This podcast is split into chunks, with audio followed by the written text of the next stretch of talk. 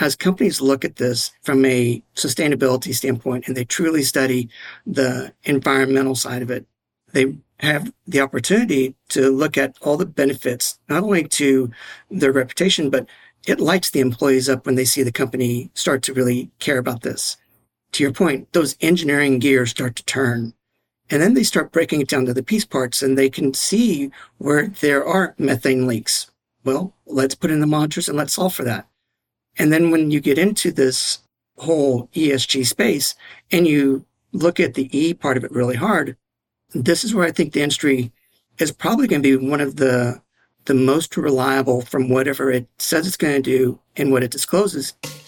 Welcome to Smarter Markets, a weekly podcast featuring the icons and entrepreneurs of technology, commodities, and finance, ranting on the inadequacies of our systems and riffing on ideas for how to solve them.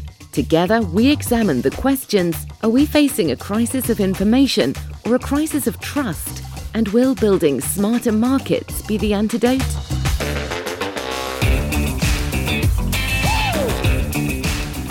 Hello, Reid. So glad you could join us today. Welcome to Smarter Markets.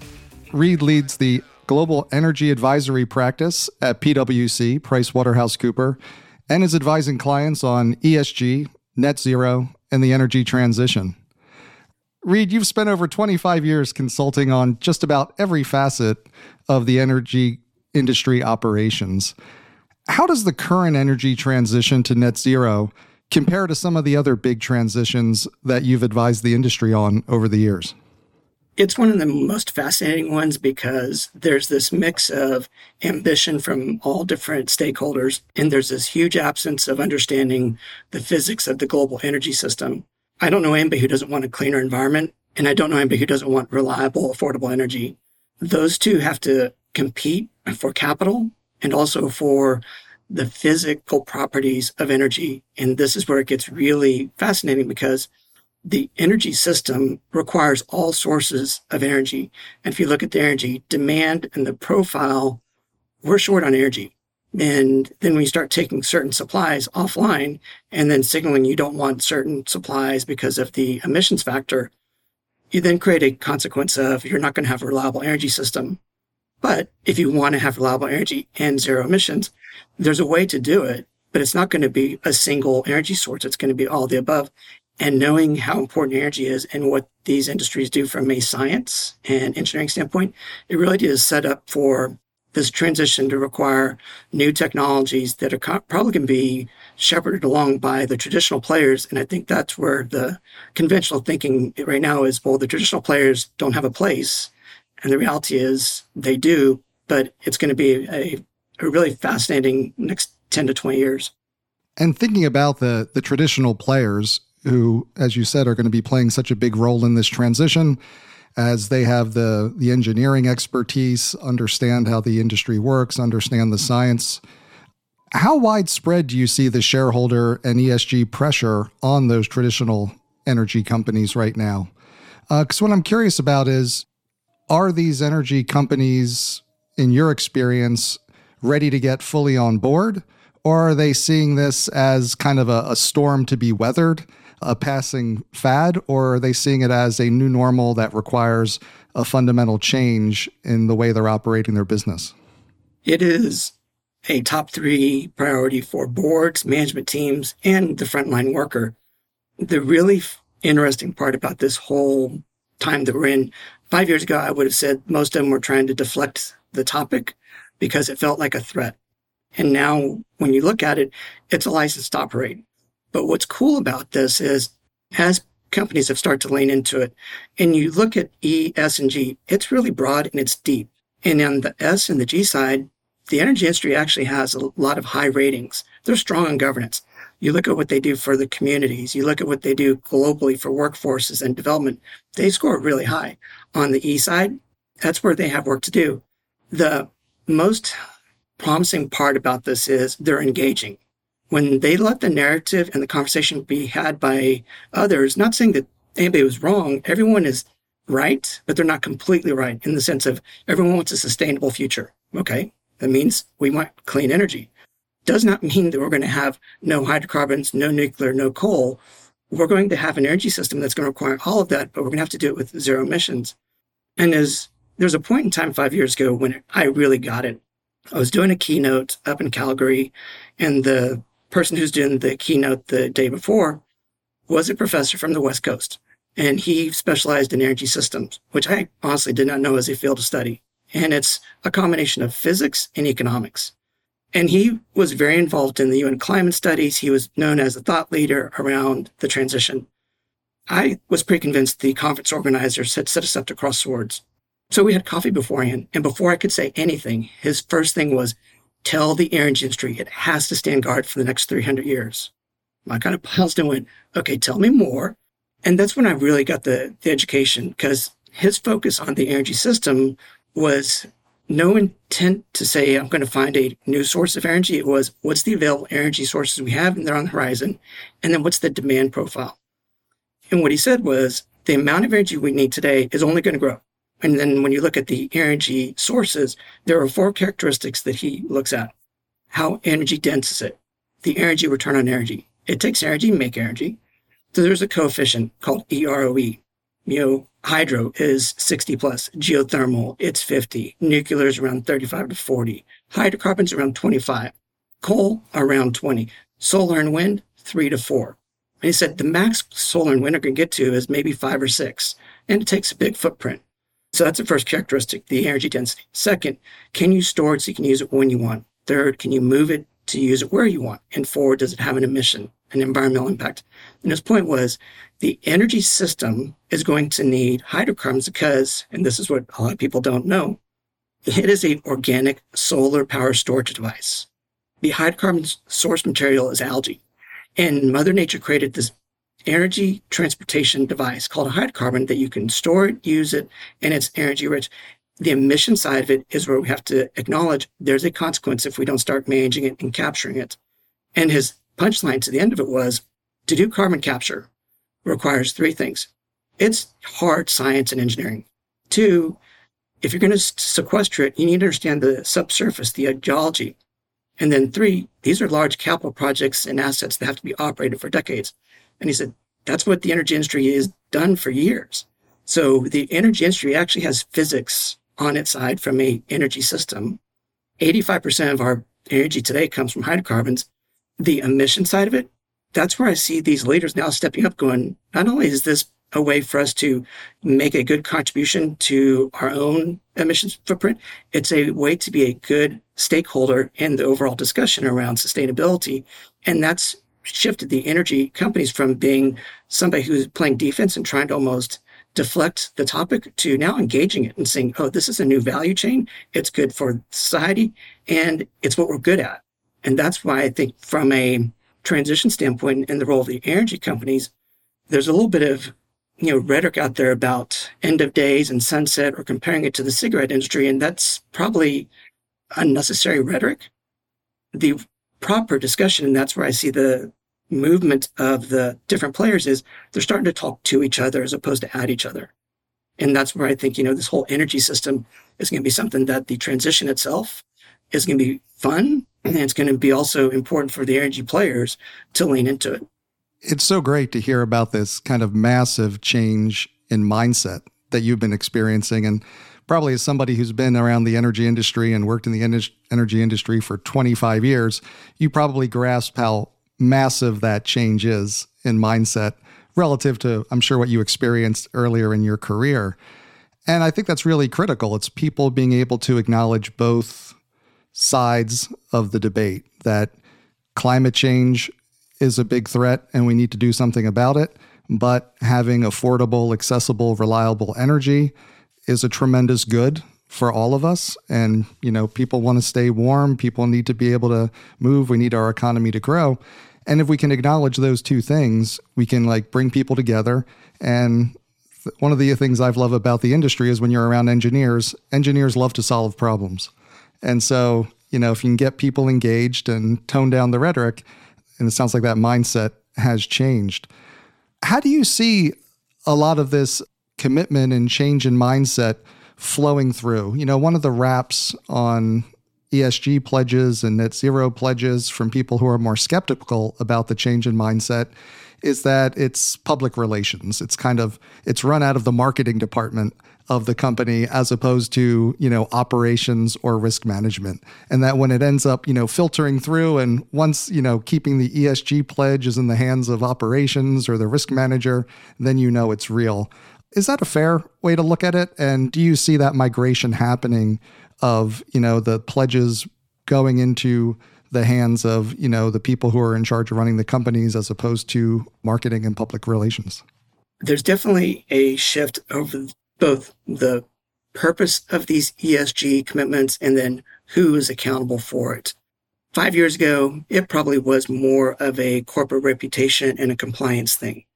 Now, what I see it is companies are genuinely looking at this as, as there's a investor disclosure side to it and you want to make sure you've got the right metrics and that they're accurate and that your investors and other stakeholders can look at it and have trust in it. The part that's really changed though is as companies look at this from a sustainability standpoint and they truly study the environmental side of it, they have the opportunity to look at all the benefits, not only to their reputation, but it lights the employees up when they see the company start to really care about this to your point, those engineering gears start to turn. And then they start breaking it down to the piece parts and they can see where there are methane leaks. Well, let's put in the monitors and let's solve for that. And then when you get into this whole ESG space and you look at the E part of it really hard, this is where I think the industry is probably going to be one of the the most reliable from whatever it says it's going to do and what it discloses because Everyone refers to it as a ton of CO2. Okay. Well, if you look closely, it's actually called CO2e, which is an equivalent. The, in, the environmental engineers I know kind of chuckle and go, that E should really mean estimate because measuring emissions is really hard. Yes, I can measure the weight of water and pour it into a gallon and on a scale, but try to find a way to do direct measurement of emissions. And you'll have people who are professionals go, yeah, that, that's almost not possible. So what they do is they take estimates and then they use calculations that are based on estimates. The point there is the unit of measure that everyone is just, you know, taken with blind faith is accurate, called ton of CO2, is so imperfect right now. And a unit of measure is a construct that we make up time, money. And the fascinating part about this is can you imagine having a financial system where the unit of measure is currency and it's a US dollar and it's a dollar and you know it's 100 pennies? In the equivalent CO2 world, it would be like saying, okay, I've got a ton of CO2. It's a dollar bound if it's 60 pennies or 140 pennies. Because the GHG protocol, how many people know this? It's based on an ISO standard. The ISO standard is 14,000 and it comes from the environmental management system. And it's ISO 14064 and 67. And it lays out just like accounting language, use best available emissions measurement data. Okay. Well, if you don't have direct measurement, it lays out four calculation methods. One's called EEIO. It's a big swag. So it's your least reliable. Second approach is use global data sets like from the EPA and others. Okay. It's reliable, but it's an average, so it's probably not precise. Third is supplier provided verified data. Fourth is direct measurement. What you're going to see happen to a lot of these companies are making net zero pledges is there's going to be a, a moment of reckoning where they're going to realize the emissions database is either empty or it's full of sketchy data.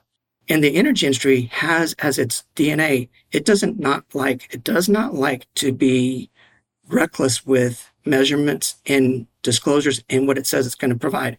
If it says it's going to provide a gallon of gasoline, you're getting a gallon of gasoline. So they're going to be the ones I think that really take a hard look at the CO2 measurement and create some of the things like a carbon ledger, put in place the procedures to have a carbon controller, to have the respect of the science that underpins these measurements and also bring to the front a lot of the technologies for accurate measurement, calculation, and what is the, the so what to a lot of these commitments people are making is the disclosure. And this is the unpleasant part for a lot of executives is they're like, okay, we're going to calculate our emissions. Okay. For scope one, two, or three. And you sort of get a pause like, well, what's the difference? Okay. And explain, you know, your direct emissions, the emissions from your energy sources, that's scope one and two, and then scope three, the full value chain. And they kind of go, okay, we'll do scope one and two because it's it's available. Okay. If you're going to disclose that, it has to be verified. And people kind of pause and go, why? Because the GHG protocol says, per the ISO standard, if you're going to disclose this, your calculations have to be verified by an ISO accredited verifier. That's synonymous with financial disclosures and companies have having an auditor attest that you're following the procedures and the standards of the accounting principles that you've chosen to use. There's this big gap of emissions data and companies have made these net zero commitments. They're going to be compelled to come up with a way to measure, calculate, verify, and then disclose.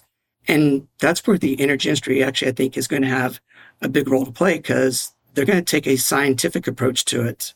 And they're going to marry that up with the ambitions. And then you get into the carbon offset space. As companies are going to buy offsets, they're probably going to want to buy a true offset that you can measure and verify.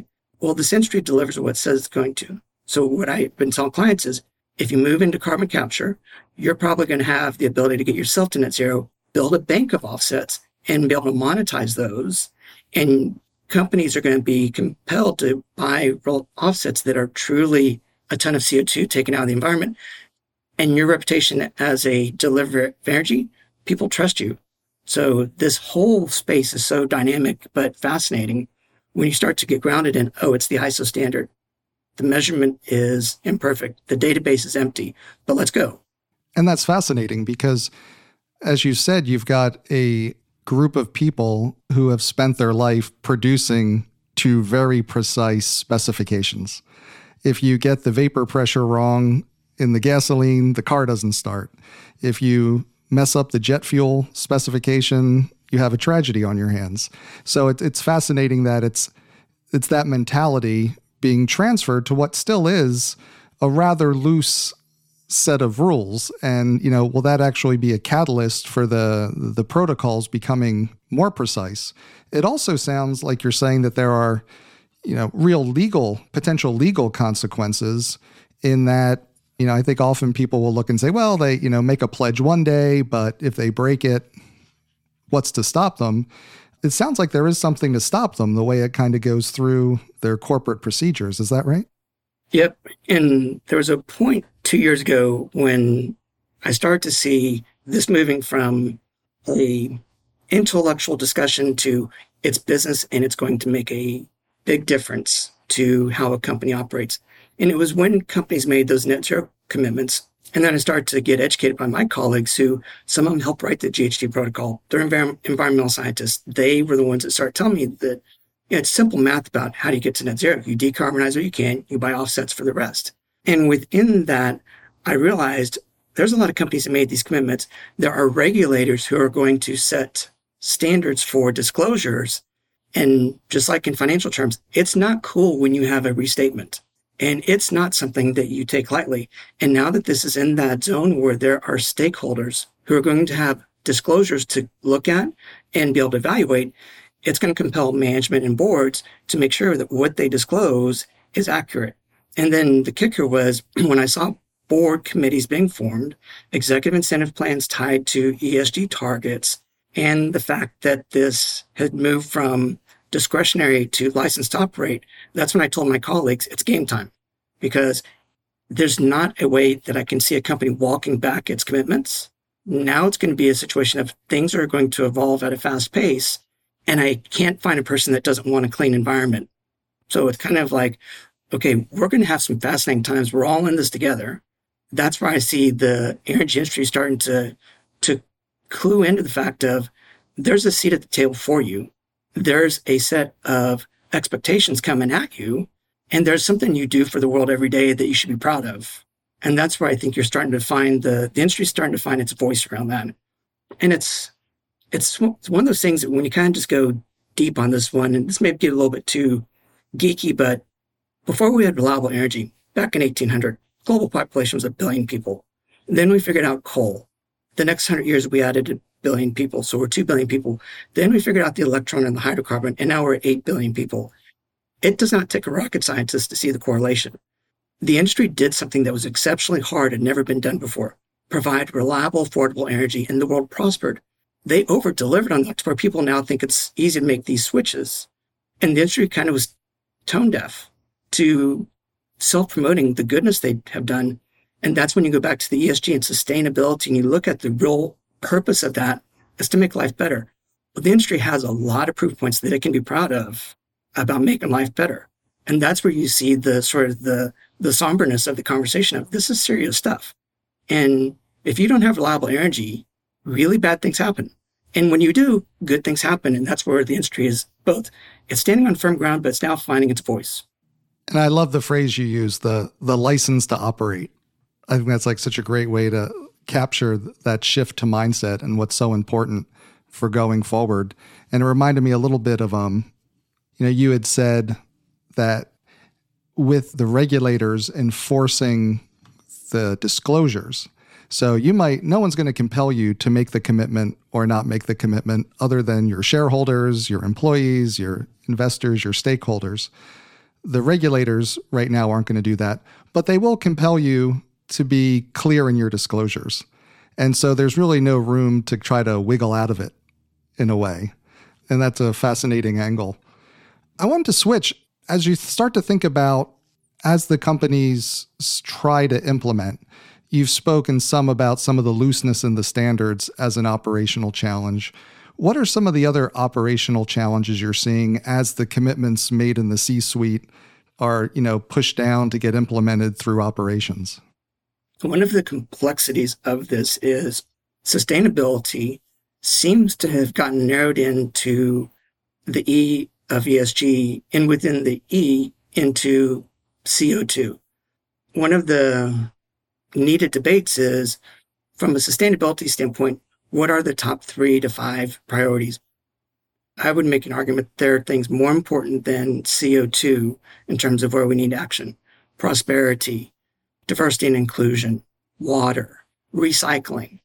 Everyone is focused on CO2 because I think it's digestible. Everyone can understand it but it's not necessarily the most important one. So the complexity from the standpoint is the industry is very committed to recycling all the water they use, to having minimal environmental impacts, to raising their own standards on being a great place to work and build a career, regardless of what your background is, and the prosperity side. And so the complexity of this is the emissions is what everyone's going to be focused on it's a no regret thing. Everyone can give you credit for it, but they're engineers and they're kind of looking at like, yeah, but there's things that are more important. And that's where you kind of see the need to kind of stay in your lane and focus on what the stakeholders are asking of you. And then the complexity of it is the, the engineering of it, you know, measurement, reporting, verification, and those kinds of things. The industry has taken a hard look at the different digital technologies and artificial intelligence and whatnot and they're really adopting it fast. And what plays to their advantage, and I swear every time I talk to people who are not schooled in this industry, who think of it as it's a bunch of dumb iron and pickup trucks and stuff, and they're just it's like, do you realize that of the ten largest supercomputers in the world, eight of them have been designed and are used by the energy industry. The amount of science and technology it takes to find that hydrocarbon five miles underground 10 miles in one direction and hit a zone the size of a five gallon bucket and do it every day. That is brilliant science. And the engineering muscle and the operational challenges right now, you can see the industry is actually kind of getting excited because like, oh, we know how to solve complex problems. It's game time. And that's where I see the, you know, convergence of good intentions, ambition with the real muscle that it takes to create the innovation. And you had said earlier, you know, as, as, you go through with this innovation, it, like you said, it's a pretty simple equation. There's, you know, reduce as much as you can and get offsets for the rest. Do you have any sense of where that breakdown will be? Like, how reliant do you think the industry will be on carbon offsets in order to meet their net zero commitments versus how much do you think they can do in house, in a matter of speaking? I think they're going to decarbonize their own operations. So their scope one, their scope two and the use of the electricity will come more from renewable sources. So I think they will have a pathway to decarbonizing their own operations. The scope three, and this is just so fun.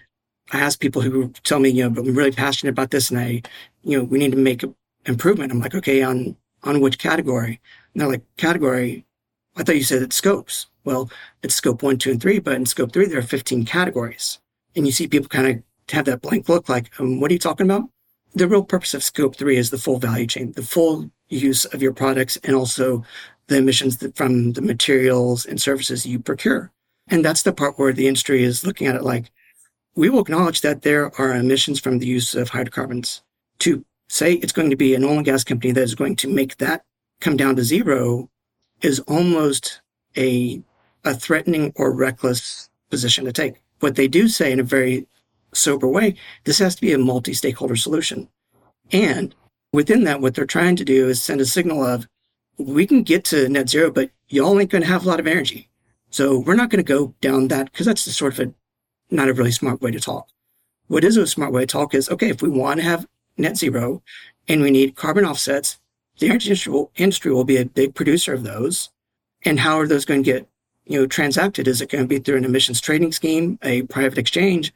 And that's where the, the direction of travel is from an industry and then also their footprint and then also the scope three, you know, footprint of their products. That's one of the things you can see starting to, to come into shape.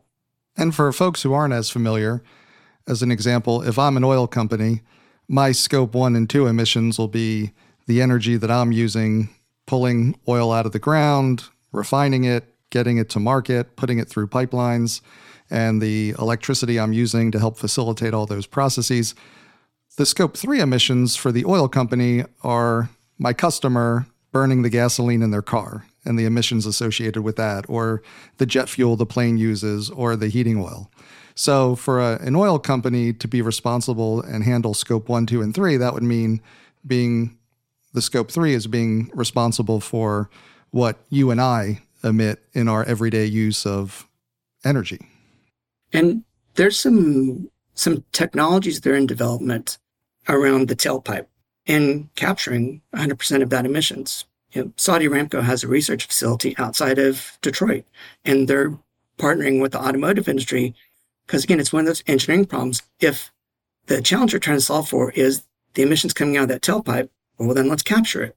And you know, you can imagine when you go for your next oil change, that canister on your tailpipe that makes it net zero gets replaced. So you have zero emissions. Now that's a little bit further on the horizon, but it's at the prototype stage. It's been proven. Now they're working on just reducing the size and the cost of it. So when you know that the, the transportation system is massive and it's going to continue growing. The fuel source is going to be a mix of EVs, renewable fuels, and hydrocarbons. And that tailpipe is the problem. I see the industry actually starting to put some serious money into solving it, but they're not out there self promoting it because, again, this industry is very humble. They don't like to get over their skis. They're only going to put something out there when they know they can deliver the goods.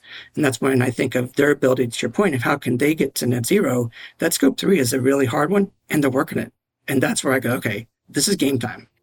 And that tailpipe innovation be really fascinating in part because it's not unprecedented. It sounds very familiar in terms of the catalytic converters that we're all used to having in our cars that were developed to deal with particulate emissions in the past. And part of why we don't talk a lot about acid rain right now when we talk about carbon. So fascinating that that's already something that's uh, being worked on in the lab and could be something that's coming to the a car near you, you know, however many years down the road. I'm curious as the energy companies will need to avail themselves of, you know, carbon markets. What do you see them needing from the voluntary markets and what are they not getting? Obviously, these are very new markets, they're just beginning to form, but from a from a commercial standpoint, what do you see as oh, if the markets could evolve in this direction, that would be very helpful to the the commercial energy producers that need to use them? the lack of a global framework is one of the challenges. And within that, I mean, there's within emissions trading schemes, there's a carbon register, an offset registry that you as a participant have to essentially file and have your methodology, your technology evaluated to say what you're offering to the market as a ton of CO2 we have certified and validated that in fact the market participants can trust that you're buying it. So when you have different geographies that have an emissions trading scheme, you have the framework that has the carbon registry as the the gating mechanism for anybody to go in and sell that. So when you think of, okay, globally, we, you're going to have private exchanges, private transactions, the lack of a global framework and a lack of a global standard essentially puts the burden on the buyer because they're going to be adding this to their carbon balance sheet. They're going to be disclosing it and they will carry the burden of being able to audit, validate, verify that this is truly a ton of CO2. And that's where the commerciality of this is probably going to, to seek either participants that have a reputation and a set of procedures and controls such that their counterparty can just go, okay, I get it. I trust them getting a ton of CO2 from you. Or there's going to be global frameworks that put in place some standards such that we can have the fungibility between participants of these assets. And that's where I think things may be a little bit more isolated in terms of progress until we have those frameworks and the larger marketplaces set some standards. Right. Because it seems very, I think what a lot of companies that have made these commitments fear most is the accusation of greenwashing and not trying to keep the commitments. But when there's a lack of standards, or if you don't know what standard is acceptable, that creates a lot of ambiguity and I'm sure a lot of risk for these companies. And so, you know, it's an interesting thing with the way the the markets are evolving and the voluntary nature of many of them is that the ultimate arbiters of whether what you've done is good enough are going to be the stakeholders, the investors, the banks, the employees who pushed you to make those pledges in the first place. So there's there's a big scope for getting some sort of consensus on okay, what's an honest methodology for, you know, that's equal to removing 1 metric ton of carbon equivalent from the atmosphere. And being able to say, okay, if you hit that target, then you've satisfied your commitment. And as much as the, the greenwashing is a very serious accusation, an equally unpleasant thing that's happened in the last 15 years is companies have bought offsets that turned out to not be truly offsets. And I'm not going to call it fraud or counterfeit, but it wasn't the amount of CO2 that a company thought they were getting when they, you know, helped underwrite maybe a nature-based solution. And that's another part of this that's been really unfortunate is there were some some sketchy players who took advantage of a, a need for carbon offsets but they really didn't have the the solution and it wasn't durable. But people bought those offsets and then they turned around to find out 10 years later when they went back, it was not what they thought. And that's a really unfortunate situation. And that's where the maturing of this whole space is people are starting to realize you need to have a way to really certify, validate, verify that whatever is a proposed emission project truly does take that out of the environment. And then the once you buy those offsets can have peace of mind that they're not going to get that surprise. Uh, incredible. When you think about, you know, I think often the conversation is is the company going to be honest with the the market, but also you brought up the point of, you know, what if the company doesn't know if it's getting a good offset or not? You know, sometimes even hard for the people that are trying to buy the quality offset to potentially get the quality offset. And hopefully, as these markets develop and we have more transparency and you know more players in the markets and you know the the established gatekeepers like the registries with their methodologies and their you know the the companies they use in order to verify that the methodologies are being implemented and met that's a a needed way for the market to develop as you've said earlier you brought up uh, your your friend who said that they need the, the energy companies to stand guard for the next 300 years or so. And when we look at, you know, what's happened in Europe this winter with the price of natural gas, some of that being driven by some of the movements away from traditional energy sources, potentially a little too quickly and without enough thought to the resiliency of the system, you know, to what extent when you're working with CEOs and boards and energy companies, do you see this move you know, curtailing investment in the energy industry in conventional operations? And is it curtailing those to an extent or in a way that could leave us more prone to an energy crunch in the coming decade or two? Yes. Absolutely, yes. And it's interesting, the the value proposition to an investor of the energy industry has changed.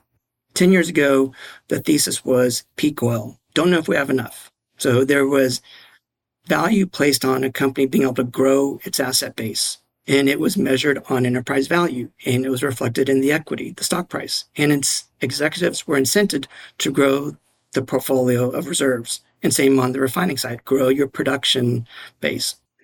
We then pivoted into this peak demand narrative where the belief was we've got enough oil and it's about, you know, returns. That caught the industry off guard because they were always focused on getting access to capital, doing the hard work of exploration development, and then getting rewarded with a bigger asset base that was reflected in net asset value. And so before we even had the ESG you know, a theme flowing through, there was already a group of investors that said, I'm done with this industry because the volatility of the commodity cycle meant that there were times when there was not positive returns. And that makes an investor pretty um, reluctant to go invest in that again. So what you had happen before ESG was really even influencing it was the industry had a reputation of destroying capital, not making good return. And that's one of the things that we've always been you know, the, the grumpy one in the room with our clients saying, whether you're a national owned oil company or you are an investor owned oil company, your purpose from an investor standpoint is returns. And if you look at other industries that have gone through that sort of volatility, the smart people design their business based on the low cycle in terms of activity and volume. Translate that into our world. That means plan your business around $30 oil maintain your cost structure that you can make a dollar at $30 oil. And what you found was most of these oil companies, they built their business and their economics off of mid-cycle economics, $60 oil. And they also had this set of capabilities that were really about finding the next barrel, big exploration teams. Now the industry has had that dose of reality that investors aren't rewarding you. They don't believe that growing the asset base is needed. And that's the ESG theme. And they're also looking at it like, I have other places that I can invest to get a nice stable return. So the investor pool has shrunk. You don't have the growth investor. The value investor, they can invest in any industry. And what you're starting to see is the industry has taken that medicine and they've reset their strategy, their business model, and they're operating with a lot more discipline such they really can break even at 40. Now, a few of them can break even at 30. But wasn't too long ago we had negative oil prices, even if that was a moment in time and it was a futures contract. Still, the demand went away, the oil prices went down, and they were staring at the fact that the, the world will reward them if they produce returns, but they're not going to reward them if they grow the reserves. And you've seen this sea change where free cash flow matters, returns are what matter.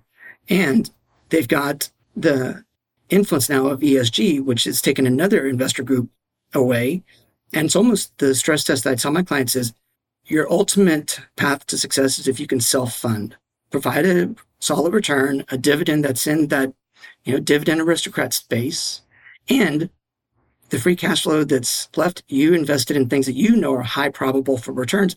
You won't need anybody else's money. And when you get there, there's going to be a lot of capital providers that will support you because in that study that we do and talking to the institutional investors and management teams and asking what's the outcome you want the institutional investors that we talk to are the value investors, the ones representing big pension funds and pools of capital. And they're like, look, I get fired if my return goes below inflation. So just keep me above inflation. And if you can give me a steady 5%, okay, I'm interested. You give me 7%, now you're on my favorites list. Well, the industry now has gotten that message and they're starting to pivot to that. And they're you're hearing commitments to dividends, variable and special dividends. When they get in that rhythm and they can self fund, they'll find there is actually a pool of capital providers that will reward them. And that's where I think the, the real pivot has happened within this industry. And it sounds like with self funding or being able to manage with self funding and generate free cash flow for your shareholders, you know, in the past, that would have been making sure you were profitable at $30 oil. And now it's probably going to mean being profitable at $30 oil and $50 carbon. So taking both of those into account. So less investment, bigger chance of energy problems down the road. Maybe now I'll ask you for a little free advice as we wrap up.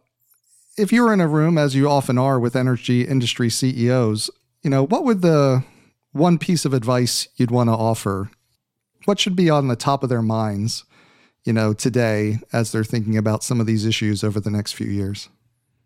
Engage. It would be to engage. When I look at my European colleagues and what the European energy companies have done, they have a different relationship with the different stakeholders. And it's much more of a two way discussion. The US companies, the dialogue they have with regulators, with NGOs and others is a little bit of talking past each other. And it's a bit of an adversarial conversation. And it's just not good for either side. And I look at the model that the European players have.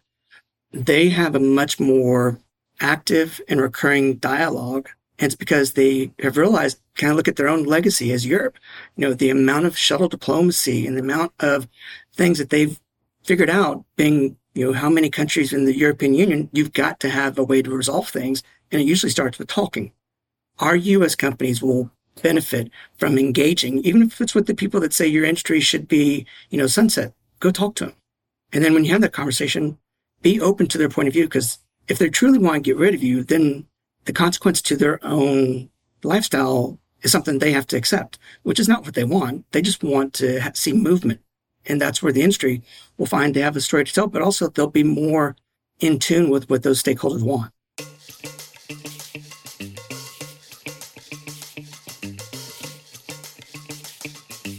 That concludes this week's episode of Smarter Markets by Abaxx.